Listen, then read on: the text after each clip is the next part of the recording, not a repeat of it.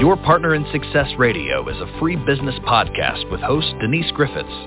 It's all about great stories, conversation, and context to help you move your business and life forward with actionable tips and advice from her guest experts. To listen and subscribe, just find us on iTunes, Google Play, or wherever you consume your podcasts.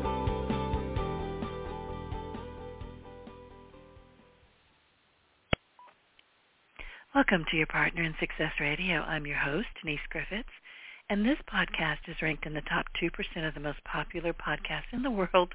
And honestly, it is all because of my incredible guests. I am just here to facilitate the conversation. And I am honored and blessed to share time with people who are at the top of their game. And they come on this show and others like it, willing to help you get to where you want to be in life and in business. Now, these are not people who hold back.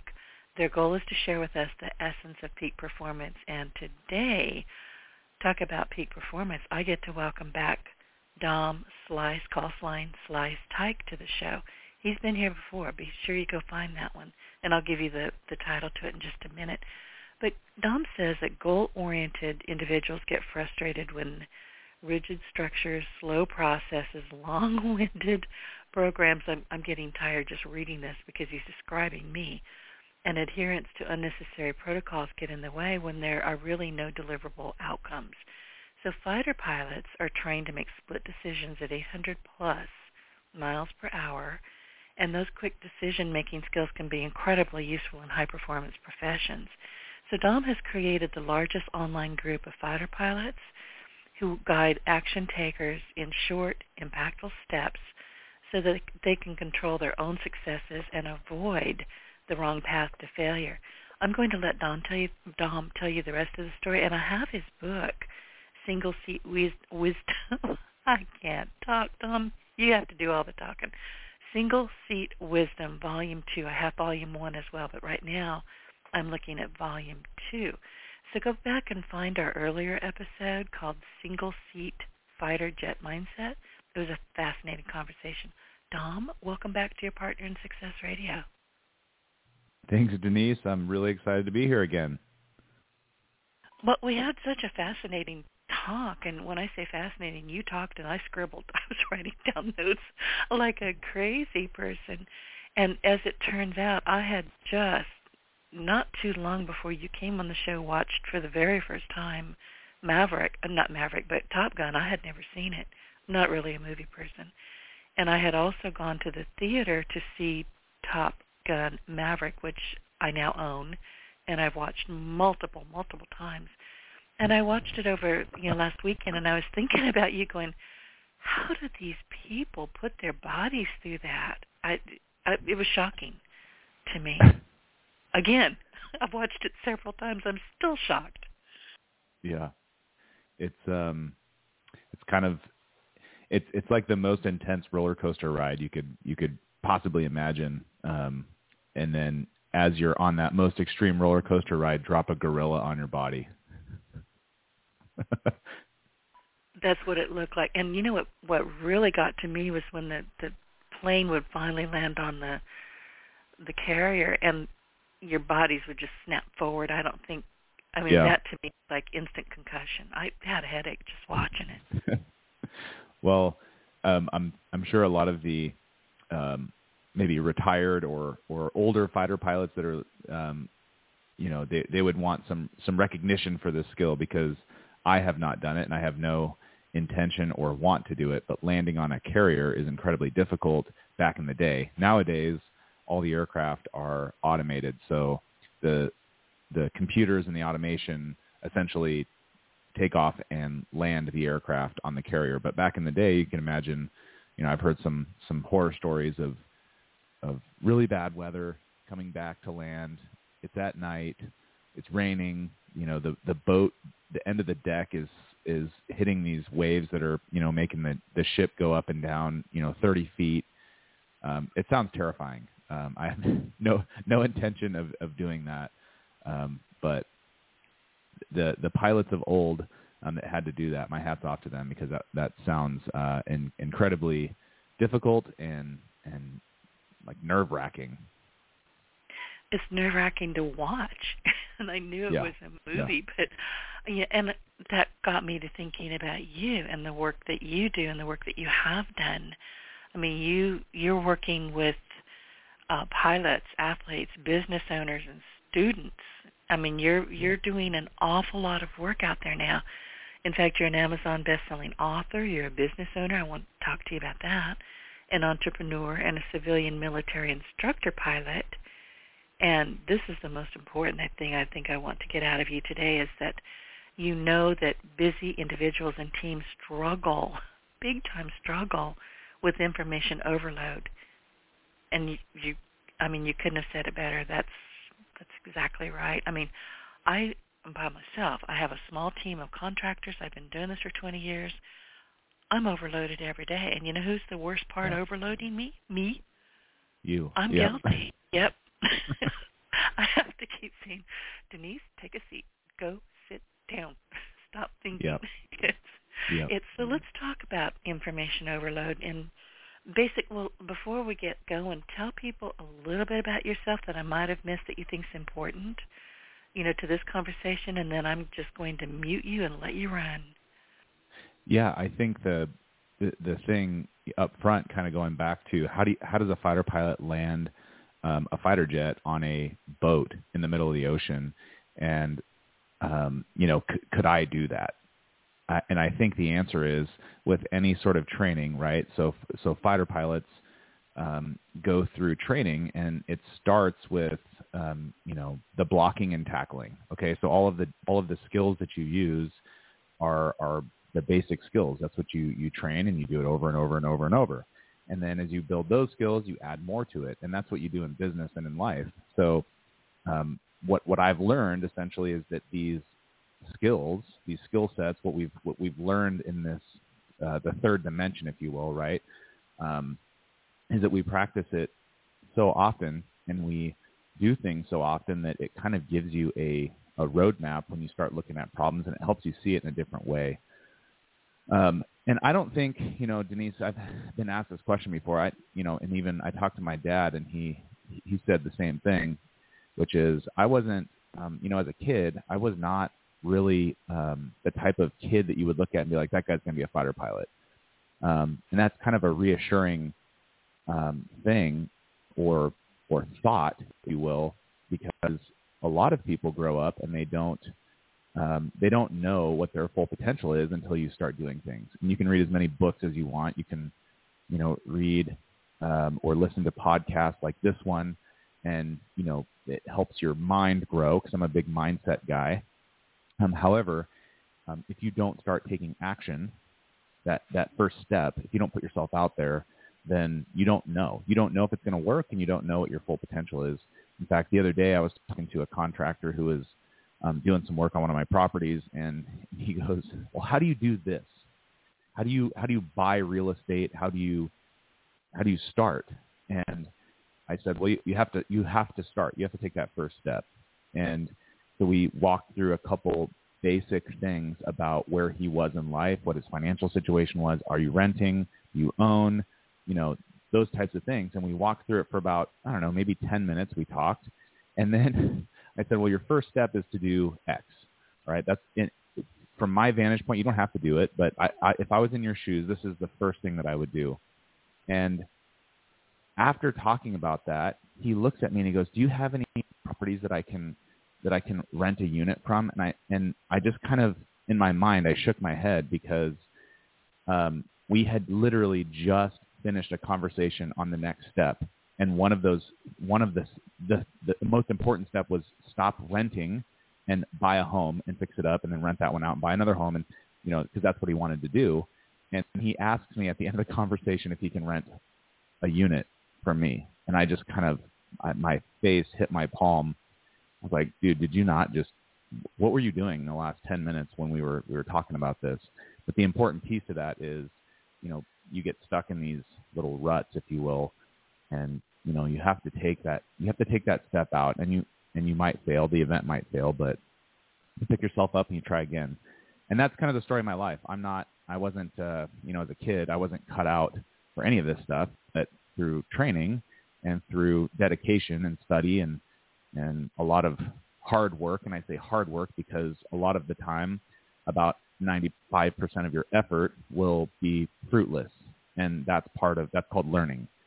So, you know, as a kid, I just I, I loved airplanes. I grew up um, in you know out in the country, so we had a lot of different experiences than kids do when they're when they're city slickers. So riding dirt bikes and getting in trouble and and you know shooting rodents with our BB guns and um, you know just having having a different life and seeing the world from a different lens and and having parents and uncles and and mentors throughout my life that um, introduced aviation to me, which really really took off when I when we moved to Arizona when I was 16, and I, um, to make a long story short, essentially started flying um, in the civilian world, and and man, I just I I couldn't stop. I I wanted to. I was playing baseball a lot, five to seven days a week. I was playing on a, a, a club team, and I was flying, and I was working, and you know I was young and burned a candle at both ends with a blowtorch,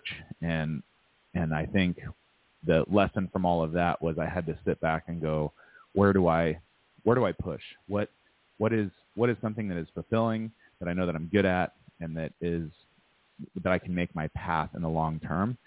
And aviation was it. So I stopped doing a lot of other things and I really pushed hard on aviation. And that's kind of where I'm at right now with my life is with a real estate business and you know, writing books and having websites and social media and, you know, trying to discern if I should be starting a podcast and, and all of these things going on in life. And they're all good things. But this year in 2023, I am I'm sitting back and I'm I'm saying no to a lot of things because I need to I need to kind of chew on where we're going and, and what provides the most impact and the most help for for people. And one of those things is our single seat wisdom book series, right? Like you had mentioned. Um, you know, I have a lot of other things that are teed up to to do, but I'm kind of this is the year of saying no to a lot of things just so I can, you know, work on the things that we have in process and just, you know, focus on the family and live a little bit while sitting back and going, okay, what are the next five years? What where am I going to push really hard and in five years, what does that look like? Yeah, I'm so glad you brought this up because we were having pretty much this conversation in the green room before we jumped on and went live. I'm doing a lot of the same things that you're doing. What do I prioritize? And as we agreed 20 minutes ago, priorities they're they're critical and they're a balancing act, which is you know what you're doing right now. And I want to, and well, I'm unpacking three things from what you just said. That was at the bottom. The second one, podcast, yes. Call me. I'll tell you how to do it. Really easy, really simple, without having to hire editors. And do it yourself. Do it live. Do it like I do. Cost you nothing. Seriously. Call me. I'll walk you through it. You need okay. a podcast. you really do. I mean, I you know I've been doing this for so long. It's second nature to me. But and you said something too. Said, well, you know, somebody said, well, why don't you have a podcast? 15 years ago, and I said, what's a podcast? How do how do I do that? And I just I went on a podcast and I enjoyed it and I found out that I could do it too. And I've never stopped, but you have to take that step. The other thing is the gentleman that you know, the contractor that was talking with you, I, I'm hopeful that he you know that was his first knee jerk response you know how do how do I rent from you? But now that he's probably had time to think about it mull over it chew on it whatever you want to call it hopefully he's picking some points out of there that you know he may not act on now but down the road he'll remember the advice. Yeah. Yep. There was um a guy uh spraying weeds on my property, one of the properties, and he he he asked the same thing. He goes, you know, I'm this is my current situation. How do you do this? And we walked through. He goes, well, I'm I'm trying to remember all of the things that you said, and I said, um, you know, in in training, even even as a fighter pilot, when I'm done debriefing a student and, and looking at what happened during the flight, I try my my hardest to have a debrief that is is coherent so that they can remember, right? So a, a good test is to ask the student, okay, what is the most important thing you learned today? And if they answer that correctly, then that's kind of a pat on your own back saying, okay, I, I debriefed this uh, student correctly and coherently, and they remembered what I was saying, and they were able to pick out the big, the big thing, right? And I don't, I don't do any more than three things. Okay, so hey, on your next flight, on your next sortie, I want you to go out, and this is the one thing that I think will help you level up. And then maybe, okay, here's the secondary and tertiary thing that you know um, might bite you, but here's the main thing. And with that, as I was talking to the guy spraying weeds, he got kind of overwhelmed and I'm like, well, I'm not doing a good job of explaining this. And I said, okay, here's your first step. Just do this. It's a freebie. You've already got things going to do that. And then the second step is, you know, here's X, here's Y. And he goes, okay, I can remember that and I can start doing that. And that was um, a different conversation um, from the one that I had, I think it was just yesterday, right? But um, talking through that and seeing the spark come alive. And this guy was like, i I want to travel the world. I want to own some real estate that pays for my life and, you know, do, do those things, right? That's why people want to get into that is because not because it's incredibly fun owning real estate, but because it, it provides opportunities. And he goes, well, I thought I was just going to buy three rental properties, but now I think I could probably get five. And I was like, dude, that is, that's where you want to be because you've you've let your mind see that. You can now visualize it, albeit it is very blurry, but as that goal at the end, as you define that in your mind and you let yourself see that, you know, Robert Kiyosaki in his Rich Dad Poor Dad book um, talks about it's not that I can't afford it. It is asking the question, how can I afford it? So it's the how. It's letting your mind take that step and go, well, why not? Let me entertain this thought. Why not own a hundred properties? You know, well, what's the what's the cost? What is what's the cost of my life? Um, what's my family situation? And just go, well, why not? If I wanted to buy one, why not five? And just so just asking yourself those questions and then going, well, how do I do that? Versus, uh, well, I can't do that, right? It just stops that that critical thinking. Um, and that was it was kind of a, a little bit of a light bulb that that popped in to his mind. And I think, you know, Denise, having having talked to you before, and uh, you know, listening to you and listening to the the frustration behind you, you and I are very similar in the sense that I get the feeling that you are a um, you're an inertia person, kind of like me. You can get things going, and I'm not trying to put words in your mouth, but that's definitely how I am. I, I love start. I love startups. I love starting business and getting things going, but then I kind of get bored, and that's where I can also get burnt out because I start too many things. And like I talked I about, I took an online yeah. test. That's so weird, Dom. I took. I was waiting to jump on with you, so I came across this online test, and ah, oh, what the heck. And you just described what my what they told me was that I'm a great starter. I have terrific ideas, but man, I get bored easy. So if I don't sit and focus and yeah. focus and smack myself around a good bit, which is annoying by the way when you have to sit yourself down in the corner. But yeah. the you have to have that goal and to have that goal means you have to have a beginning and an end and I think I always kind of not always, but I will frequently go, oh, I'll get back to that. Guess what happens? Yeah. Doesn't happen. Yep. so and that's just, I know exactly what you're talking about. Yeah that's just part of knowing. You know, I think it was. I think it's etched in stone on the temple of um, maybe Apollo in Greece, but it's in Latin or Greek, probably Greek. Um, it's basically know thyself, and so knowing knowing your working talents and taking some of those personality tests, which are none of them are perfect, but it's a uh, exploration act that you can kind of start to learn about yourself and ask people, well, what do you think that I'm good at? but you won't know that unless you're doing things and you're taking action, right? So knowing your working talents, um, I've found that um, having owned um, several businesses, I'm I'm good at the founding piece of it and getting things going. What I can do, but I really don't like doing is I don't like doing any of the CEO type stuff. I don't like, I just don't like it. I can do it, but um, I have since hired people to do those activities that um, I just don't like doing. And and I think that's it's not being able to, it's maybe an act of humility, um, which I need a healthy dose of that all the time. But just to go, hey, I'm not good at that, and it's just admit you're not admitting defeat. You're just you are letting yourself run down the path that gives the most, you know, uh, acceleration, right? So what is what is that piece, and then knowing knowing what your your faults are. Where am I going to trip, and where am I going to fall? Um, and you you get that through or a lot of the just even worse. About. I've been yeah. known, you know, I've been known to just go, I don't want to do this no more, and out I go. Yeah. so, and I've had to have talks with myself about that too. But one of the the questions I wanted to oh, and you mentioned you know prioritizing. You only do three things. I've done that for years.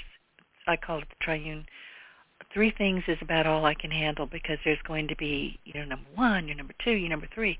Then there's going to be subcategories under that, and there's you know it's going to look like a family tree just when you're still on number one, if you're really working it. So three is all I can handle, and I may not even make it through three if I overwhelm myself with I want to say dementia, but that's not what I mean. Could be with minutia. Are they With the same minutia. thing? Okay. yeah. but yeah, it's just yeah, you have to stop overwhelming yourself. No question about it. And I've been really working on that because yeah, my brain is like yours. I mean, I have this healthy, excitable, sometimes irritating brain that is brilliant and funny and works hard and it wears me out and I'm Yeah. whining now. but it Yeah. happens. So like you say, we have to figure out where we're going to step in the puddle and avoid the puddle. Yeah. Yeah. Okay. Couldn't couldn't have said it any better. Well, I think you did. I was just paraphrasing you. So you tell a story when when you're online when when you're on stage that you told me gets the most laughs from your audience. Can you share it? Yeah. Do we have time? Oh my goodness. The most laughs. Did you did we talk about one on the first one? I don't want to duplicate a story. I don't I don't think so. the most laughs. Um, I think so. You know, specific to being a fighter pilot, um, there's and and maybe maybe not the most laughs. It's kind of maybe a, a terrified laugh. Um, but my life um, in general is just a is a accumulation of failures, right? That um, you know you can you can be a glass half full or a glass half empty kind of guy, and I'm I tend to be the glass half full. I, I reframe things into something that that helps me learn, right? So when I do have a failure, it's a it's an opportunity for me to learn and and grow from that. And I would I, when I talk to a lot of the younger students, um, you know, because I we started this uh, during COVID. There was a class that was struggling pretty mightily in their their training with all of the restrictions and everything going on. And so I started this program called the Competent Wingman, and um, it, start, it started with that class, and it grew from just me sending them weekly little bits of advice, you know, two minute chunks of information to um, the single seat mindset website, which now is an, it's a fully automated program um, that just gives little fighter pilot tips applied to life once a week while they're going through their training. And, and other people started to use that. And the reason I tell, told you about that is I had a student walk up to me and say, you know, I really appreciate you sharing these, um, essentially sharing these failures with us because a lot of it was written, it now is written by um, our group of fighter pilots that have, you know, pitched into the effort. Um, but initially it was just, hey, you know, when I was a young guy, I did X, and this is what this is what happened. This is how I, you know, pulled myself up by the bootstraps and and and got back to it. And one of those stories is, you know, how did I get my call sign Slice, right? And so I was in a, a in a fighter squadron over in Japan, and our squadron mascot was a um, he was a samurai. So the samurai sword slicing through stuff, it kind of fits there. But then I was out on a training sortie, and I was uh, young. I was still learning a lot in the in the aircraft. I had probably less than 100 hours um, in the F-16 at the time, and um, I broke a training rule and pointed at my instructor pilot too long with my jet while I was trying to simulate shooting missiles. And that was the goal of the day was to try to kill the other aircraft that was simulating, you know, hey, simulating um, enemy tactics essentially. So I pointed him too long, and what ended up happening was we did a we did a close pass, and um, you know we passed. Uh, we were supposed to stay more than 500 feet away from each other, and I think we were inside of 100 feet, which going that fast, pointing at another jet, the the closure rate, if you can imagine going 100 miles an hour on the freeway and another car passing you right by your you know right by your rear view mirror or right by your um, exterior mirror um, going 100 miles an hour the other way, your closure rate's 200 miles an hour because that's how fast both vehicles are going. Well, our jets that day were going several hundred miles an hour apiece. So you can imagine how fast that happened. And it's kind of a, a, a shaky, scary laugh when, when people learn about that story because it was a humbling experience. Um, and it was a, a, a near you know, they talk about a near miss, and if you nearly miss something, didn't you actually hit them? Well, they call it a near miss because, um, well, you nearly died, and that's kind of the the lesson I took from that and moved forward with was, hey, just because that happened, I failed at that event. Yes, I almost died. We can learn something from that, and then I ended up getting named Slice because they said the the, the fighter pilot said I tried to slice my instructor pilot in half. Um, so I now get to have Sorry. that very visceral, that very funny, visceral story and that feeling that I carry carry with me for the rest of my life because it's my call Right. sign, and and I almost died, and so that's kind of where I got that, and I'm actually grateful for it because I've been called a lot of other things that are are not not nearly as good as maybe just a PG, um, you know, call sign like Slice, um, and you can use your imagination on on what you think I've been Yeah. named before. Um, yeah. I'm not going, not on the radio. I'm not going to go down that road. Yeah. Okay, so, you know, and I remember you telling about that story. I cannot remember if it was during one of our conversations off air or if it was on our last podcast, but either way, it's it's a fascinating story. So if it's repeated, it doesn't. I don't mind at all. I think it's a fascinating story. So, tell me. I mean, you've been an instructor for the majority of your life violin, math, downhill ski instructor, civilian flight instructor, fi- fighter pilot instructor. What are you doing right now, today, that is bringing you, I guess, all of all of these these things that you've done throughout your life? They've brought you to where you are now. What is the thing that you're most proud of right now? You know the the the project. Well, so what I'm most proud of is is my faith. Um, you know, as a as a Christian, that has really, um, you know, I was actually reading this morning. This isn't a a humble brag or anything, but I was reading what um, Jesus said in Matthew chapter five. So he's got the Beatitudes and all this stuff, and these these are literal truth bombs that um, I violate uh, very regularly in my life. But that I think is what I'm most grateful for is kind of a of my Christian background and and having that connection that is you know it's in the spiritual dimension, which I think a lot of people don't really connect with nowadays, right? The mind, body, spirit piece of it, and and you and I probably get stuck in this trap quite a bit because we feed our minds, um, we take we you know we feed our bodies, but then what are we feeding our our spiritual or our our you know that other dimension that is not tangible? So I'd say that's the most. I'm, I'm grateful for that aspect of my life, and and to have my wife that supports that, and she she does it a lot better than I do.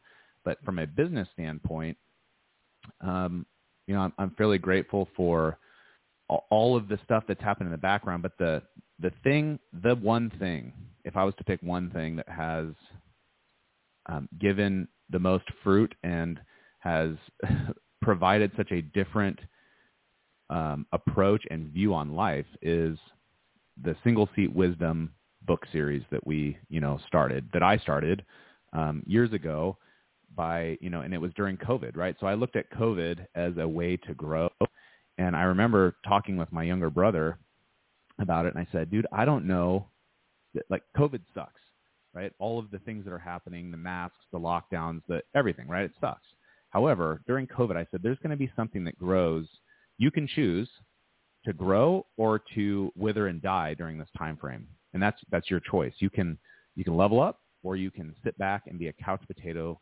like most of the people um, probably did and just woe is me and adopt a victim mindset and crash and burn. But I'm not going to do that. And what grew out of it was essentially I was mountain biking one day and I was like, man, I single seat mindset is the parent company. Um, but I started asking fighter pilot instructors and and just fighter pilots. I said, hey, do you have a short story that you would like to publish? Um, that and I can do all that work because I've published books before.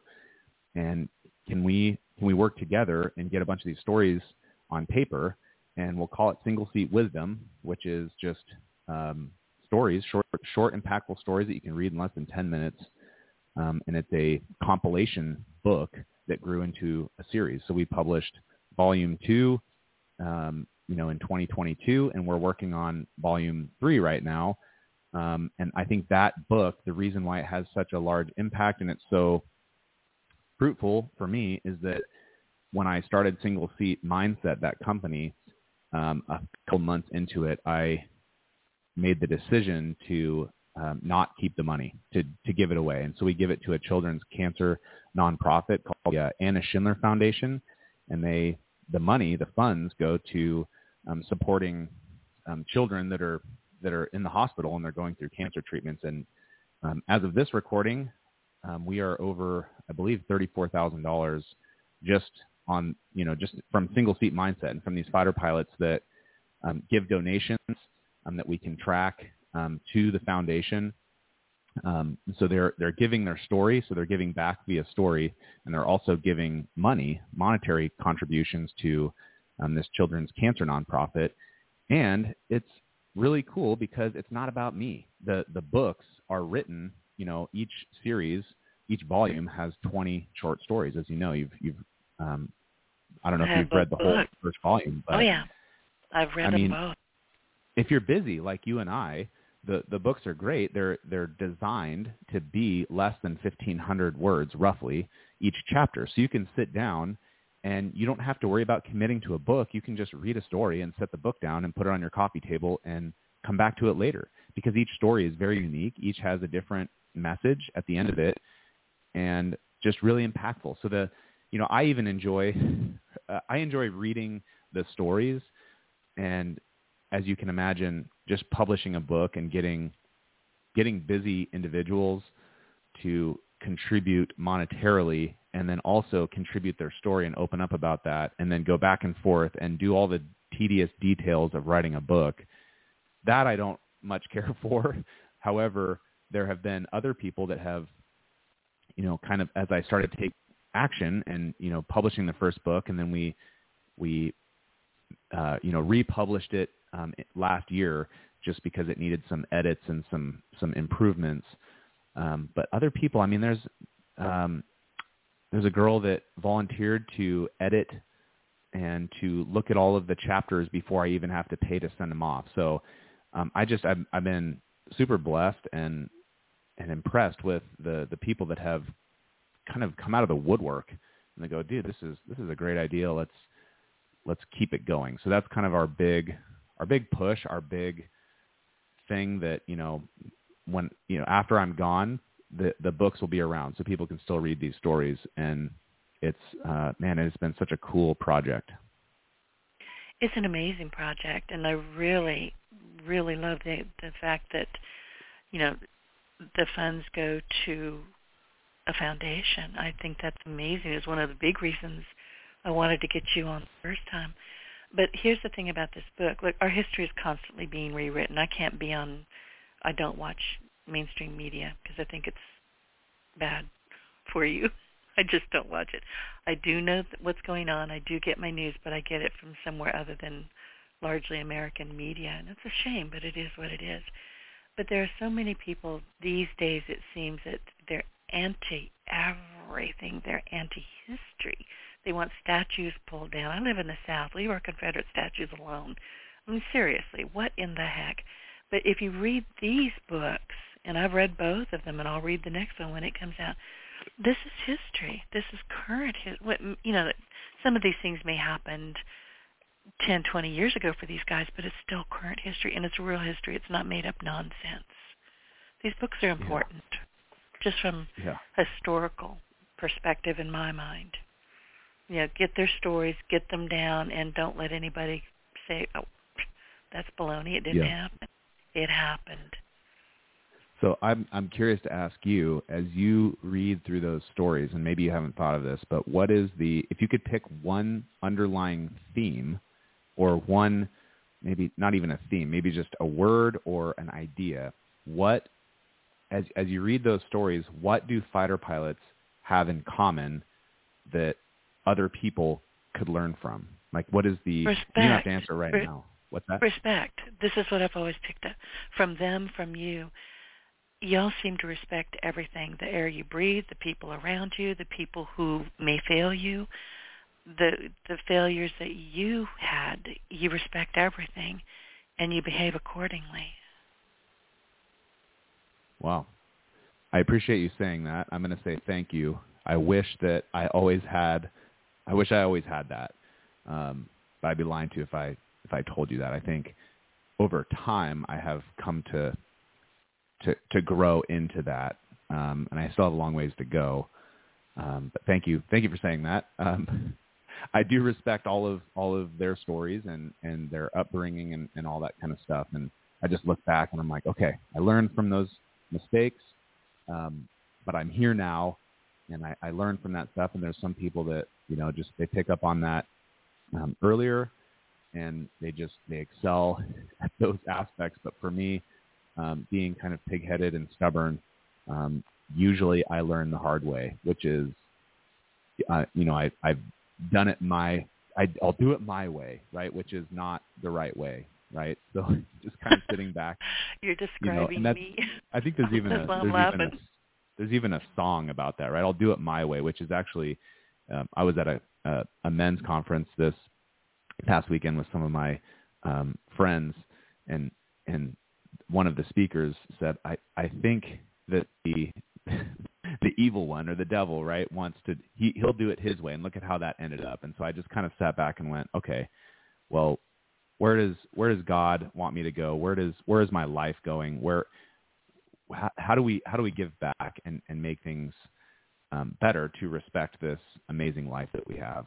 Um, but I appreciate you saying that because um, I had a different idea and I was oh, share. From, what do you what do yeah, you so I think I think the um um you know the the respect piece of that maybe it's the profession that kind of engenders that from um an outside um viewpoint which is um you know even even I sometimes step out to the jet and I just look at the aircraft I'm like wow they're letting me do this again whoever whoever they are the big bureaucratic military system is letting me do this again and it's an incredible responsibility and um, just an incredibly um, fun profession. It wasn't always fun because it was a lot of work, but now it is a very incredibly fun um, profession and job to have.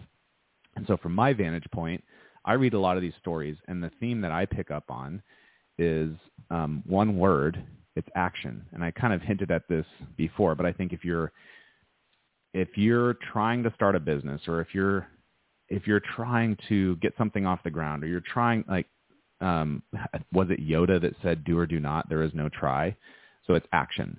And if you look at all of all of the stories that these fighter pilots write all of those stories are a byproduct of them putting something into action and and trying. I mean um, what, the the story that just popped into my mind is um, uh, Bodie Davenport, he wrote a story in the second volume, and the cliff notes to it were he he tried. He he he got accepted to a school, and then that one didn't work, and then he went to another school, and then he went through school and he applied to be a fighter pilot, but then it didn't work, and then he you know he went back and forth, and he just kept he, he went you know he was a he was a, a ramp rat, so he would work on airplanes and refuel aircraft and and do that kind of stuff and be around airplanes. And he thought he wanted to get into um, aviation, so he started flying. And he, but basically, he was just taking action. And as you are taking action, you start to learn.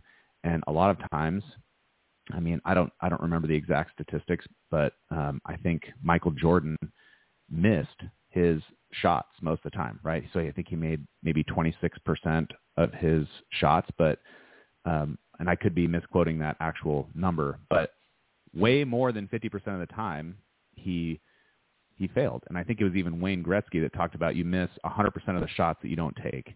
So the the underlying theme that I've picked up is is action. And so if you read a story like our astronaut author um, Johnson, he he has a completely different view on life because he's literally been to space. So his chapter was plan, execute, debrief. And I think the important thing is if I was on the other side uh, of the line, right? So you and I, Denise, we've talked about this. We are action takers, and a lot of times that leads to burnout because you're taking so much action, you haven't sat back and discerned, you know, well, where where do I really need to push hard? Whereas the other side is they haven't even started. So they they're stuck in this planning phase and they're they're figuring. They're well, I haven't figured out what I'm trying to do, and I'm and I'm trying and I'm trying and I'm trying. And it's like, well, stop trying and start doing. And as you put the, and and the way to do that to jump over that hurdle is to essentially plan enough to get going. But then we all have 24 hours in the day, so you need to put it on the calendar and have, if you need to, have somebody hold you accountable to it. But plan go, hey, for the next three months, I'm gonna I'm gonna plan and I'm gonna talk to people and I'm gonna get this on paper, do whatever you need to do. But then on March 1st, I'm gonna wake up that morning and I'm gonna start executing. So plan, execute, debrief, and then at the end of the day, after I've executed, I'm gonna debrief myself or I'm gonna go over what actually happened and say, did my plan work? And at the end of every day, or even during the day, I can be tweaking my plan and then I can start to execute at a higher level and then I can debrief myself again. Um, and so I think that was kind of the, the underlying theme um, is is how is the how. How do I put things into action? And um, a lot of these fighter pilots, some of these stories, even some of them, some of the authors are my close friends, and when they write their story, it just blows me away because I, you think you know a lot about somebody, and then they they send you a story like this, and you're like, dude, I never knew that about you. That's amazing.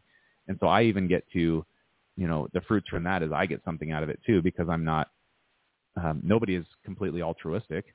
I get something out of it. So I get the good feels of helping children going through cancer treatments, the good feels of having a, another book that we can, you know, read and share with our kids and, and share with other people. But then also I get the first hack, the first draft of these stories. So the nitty gritty, this is just uh, word salad sandwich on paper, and we get to tweak it from there.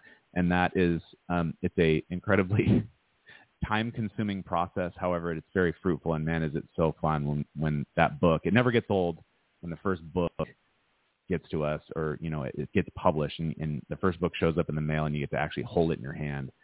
Um, but yeah, that was kind of long-winded, but I think the big thing, uh, the overarching theme that I've picked up on is that a lot of these fighter pilots they were if they didn't take action. Right, right. And for the audience, I'm looking at Single Seat Wisdom Volume 2, and the, the men he have been talking about, the astronauts, Chapter 14. Uh, why did I do that as a Valley girl? Chapter 14, Plan, Execute, Debrief by Greg Box Johnson. And the other one, Bodhi Davenport, is Chapter 9, There is No Free Lunch. And I've actually had you sent me a little bookmark, and I actually had that one on chapter 14. So I'm glad you mentioned that.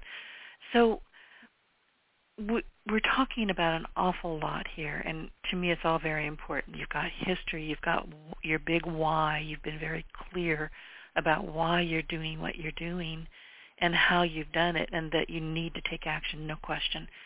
And I guess at this point, do you ask yourself anymore, how do you know if you're living a pur- purposeful life, you must know that you are.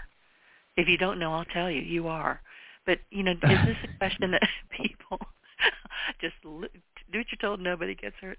But, you know, people, I think, should ask themselves a lot, maybe not daily, but frequently, am I living a purposeful life? Why am I here? How am I being of service to other people? How am I treating myself? What do you think? Yeah. Yeah, I think the the word is, um, in, you know, purposeful. So a lot of things get tossed around, and again, I'm uh, I'm I think probably more on the practical side when like, what the heck does that mean to me?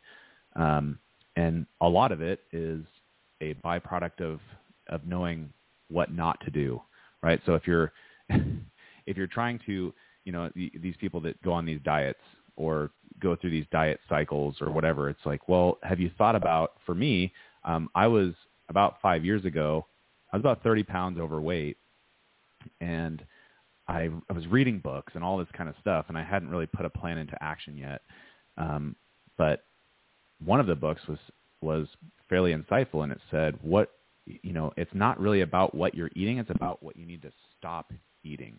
So, what I got from that was, okay, I need obviously less food, but then in my business life and to, to live something purposefully, I can't do everything, and I can't be good at everything. But what what is you know um, what is my talent, and how do I how do I use that talent to to help others in the way that they want to be helped, or how do I how do I help people the way that Jesus would help people, right? So I think at the beginning of the day is you know, people that pray, they talked about, well, what's your, what are your prayer intentions? Um, and then I think there was, I, I don't know if I heard it or I read it, but I think Oprah did a, um, a class or something like that. And they basically said what, what they came up with, with all these big brain people is one word and it's called uh, intention or intentionality, right? So what is your intention? And you only get that if you like you and I, some, we need a dose of not running at 100 miles an hour, and we need to stop and think. So um, I call it five minutes for freedom. Um, but every morning, just sit down and go. At the end of the day, what is one thing that I can do today where I created some purpose in my life that is for the the bigger why in my life? And you may not know that bigger why. In fact, many years will go by and you may not know that why. But if you're looking for it, um, ask and you shall receive, seek and you shall find, right? So knock and it shall be open. Um, those types of ideas is the, the intention. And how do I know if I'm living a purposeful life?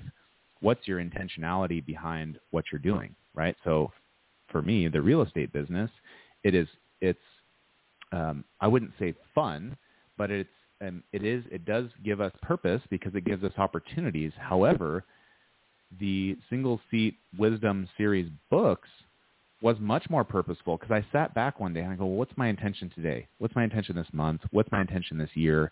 What's my purpose? And I, I sat there and thought, you know, my kids, when I die, can fight over all of my real estate and all of these things that, these tangible earth things, and they can rip it all apart, tear it all down, and sell it all off and, and puke it away in one generation. It can all be gone. But they cannot travel around the world and pull these single seat wisdom books off of all the bookshelves that they sit on. And that is a more of a timeless, um, it's just, a, it's a timeless project that can't be undone because it's already going. And so I think that maybe, you know, how do I, how do I live a life of purpose is, is asking yourself, well, if I do this if I do this project or I do this whatever, does it does it fulfill the bigger story of my life, or does it end? You know, does it does it stop abruptly, and is that going to cause me a, a midlife crisis every time that I go through these big boom bust cycles, kind of like the U.S. stock market? Is I get something going, you know, I, I buy a big real estate project, we do it all things, and you know, it, it's profitable, and then we sell it, and then well, what am I going to do with all that money? And what's my intention with that?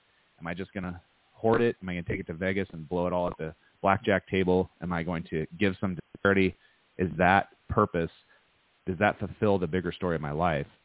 And I think these books, right? That's if if you could if you could define one thing that I'm doing this year and, and pushing and kind of refocusing on is is that project because it has it has just it's blown my mind that it was a, it was a hobby when I started out, and now it's become a business and an actual thing. This growing non tangible monster of project, right? And it's there's some purpose behind it, and it's outside of myself. I think that's the biggest thing to sum it right. up is Right. It's outside of me. Is it completely um, altruistic 100%? No, absolutely not. I, in fact, I get a lot of, um, you know, good feelings from it, if anything. Well, and listen, I think it's a, when I first met you, this was a pretty new project. I was Yeah. commenting earlier in the virtual green room. We ought to record those. We have a lot of fun in there, but we can't. But um we were talking about just so many different things, but but the thing is, when I first got to know you, I hadn't heard of any of this. I think you were referred by Mike Capuzzi. I can't remember how you came to me, but once I started reading your story and then following you all over social, and recently you have been doing a spectacular job on your social media, and I compliment you because you know these are stories that need to be told. They need to be shared. They are history. They're important. I mean, I'm looking at one of the the passages right now, chapter ten, missionize your business. That's a fascinating title. But I wanted to say too, you were talking about earlier. You were talking about not doing things, not taking that step. I call it procrastination. I've got a minor in it. My major is in sarcasm, but my minor is in procrastination. and I call that analysis paralysis. You are just going to talk yourself in and out of things. It's going to give you a stomach ache and nothing's going to happen. Stop doing that. I had to learn to stop doing that. yeah. And then too, you were talking. I think it was about Oprah when you, and talking about you know your daily thoughts, your daily prayers, your daily intentions. And I go a bit further with my intentions when I literally talk to my ceiling fan. For some reason, I'm always you know on the couch with a cat on my lap, looking at my ceiling fan. When I'm expressing out loud, because it's a form of a prayer, I guess, what it is that I need, want, or desire that day. And I don't really like the word desire, but something that I really need assistance with. And I will always, if I don't really expect it's going to happen, I can tell. But if I expect that it's going to happen, I state my intention. I also, you know, state my expectation of receiving what I'm asking for. It works. Yeah. It's crazy, isn't it? process for me, two-step process. Yeah. Yeah, that's the I that's the I can't afford it versus how can I afford it. And when you man, when you let your mind you have the right mindset and you approach it like you just said, you go, Well, this this can happen. And then and then all of the how starts to happen and it unfolds in front of you um, just one step at a time. Because everybody's going to have their own different path. You can be on a path, pull out your machete, chop through the forest, and jump on another path. And you may not have even found that path if you weren't walking the one that you're on. But that intentionality is so powerful. It's just, and it's not, it's not this fruity visualization stuff. You know, that that's kind of a trap in itself. We'll visualize the end goal, and it's I don't see the end goal because I'm not there, and I haven't done it before. I have an idea. It's very opaque. It's milky. It's I can't I can't see it. I can't I can't grab onto it. I can't define it yet. However, I do know that this is, you know, as I if you are in analysis paralysis, just go. Well, what is the first step? Right? What what do they say? Um, the journey of 5,000 miles starts with the first step, or something along those lines, right? So just if you're stuck figuring, well, what's the first step? Well, I'm gonna just write down what I'm afraid to do or whatever, right? So just do one thing at a time because we're humans. We can only do one thing at a time. We can't multitask. And then just, just start doing that. It'll unfold in front of you. And if you have that intentionality behind it with, you know, like you said, I think, I think one, one thing that was powerful that you um, mentioned was you can kind of um, almost feel if it's not going to happen, right? And I, that's maybe a sixth sense um, and I think that's important to kind of get, you know, know knowing yourself and going, hey, I, you know, I don't know if that's something that will actually work, but you'll never know if you don't try, and and you don't start with that first step. And you can- exactly. yeah, You have to start. I mean, you just really must start. And you know, it's a platitude. We hear it all the time, but honestly, if you don't put that one foot out in front of you, you're just going to stand there with, in an awkward position. You're not going anywhere. yeah, So Dom, before I let you go, we've got about five more minutes. What are the top five tips that you would have liked to have known when you were starting out as a, a wannabe peak performance because performer because you are definitely a peak performance. So what can you share Yeah. with the audience? Well, so I think um, it's important to to even narrow that down more, right? You said you can you can do one thing and maybe up to three. So let's just talk about big three. Um, I would say the first one is avoiding the. You need to know what to avoid, what foods to avoid, what bad habits to avoid, um, and uh, and mine was avoiding the achievement hamster wheel. So that's kind of number one.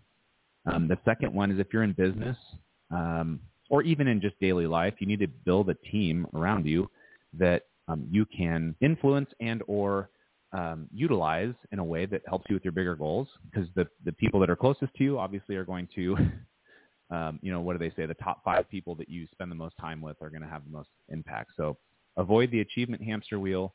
Build a team that you can control. And then the third one is what we had talked about earlier, which is what Box Johnson wrote about in Single Seat Wisdom Volume 2, which is plan, execute, debrief.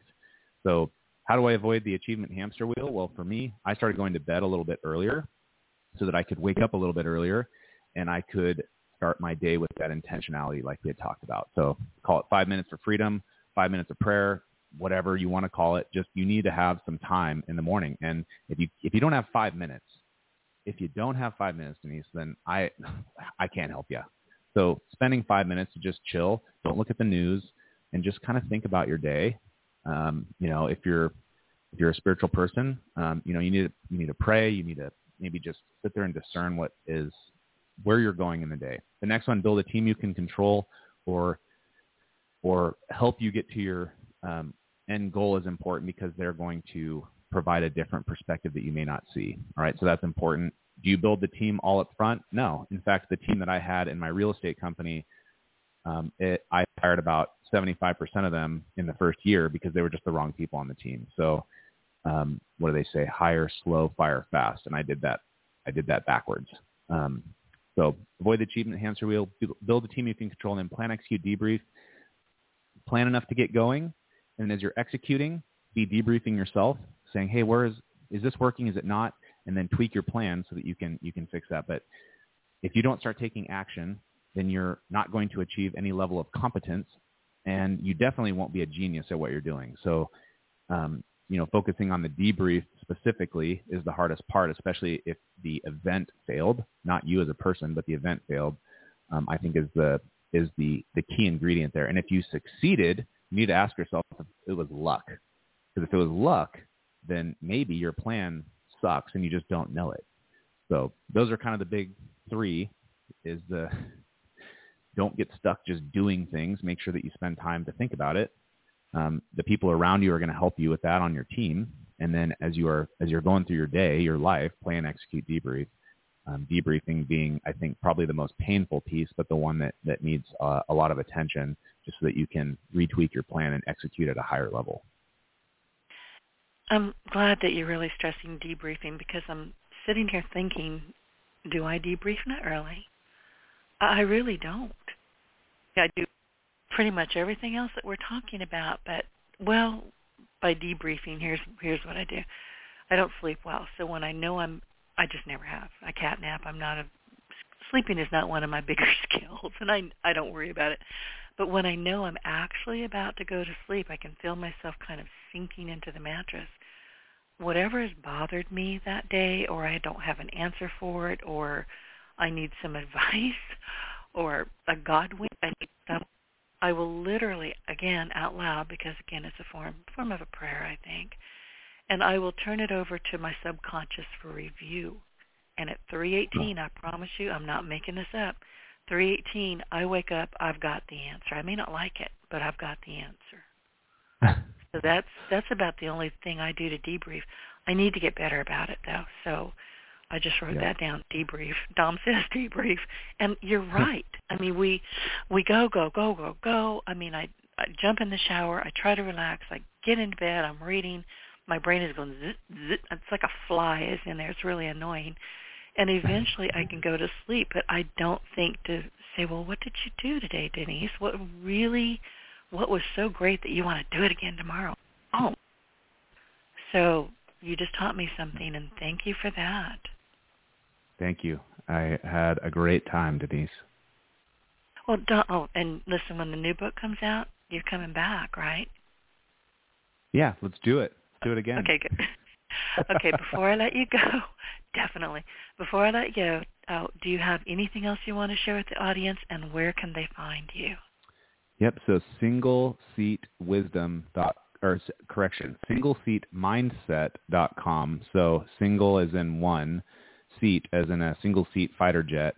Single seat mindset dot com is our our runway. So you can you can take off there and, and kind of see everything. It's got links and uh, you know the competent wingman program and ways to get a hold of me and and and all the goodness is there in one spot.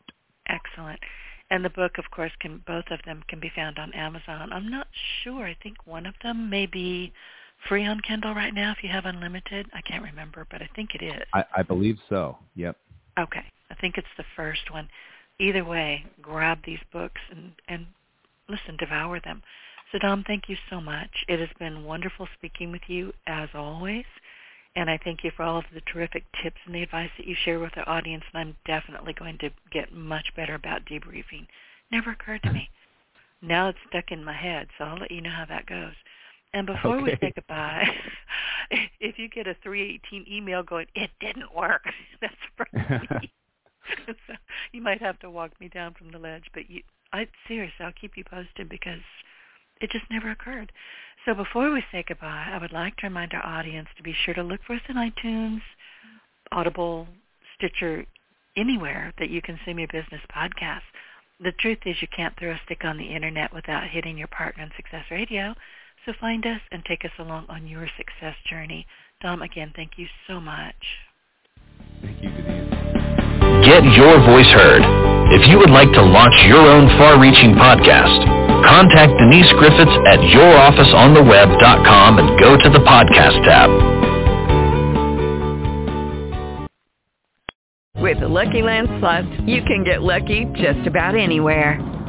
This is your captain speaking. Uh, we've got clear runway and the weather's fine, but we're just going to circle up here a while and uh, get lucky. No, no, nothing like that. It's just these cash prizes add up quick. So I suggest you sit back, keep your tray table upright, and start getting lucky.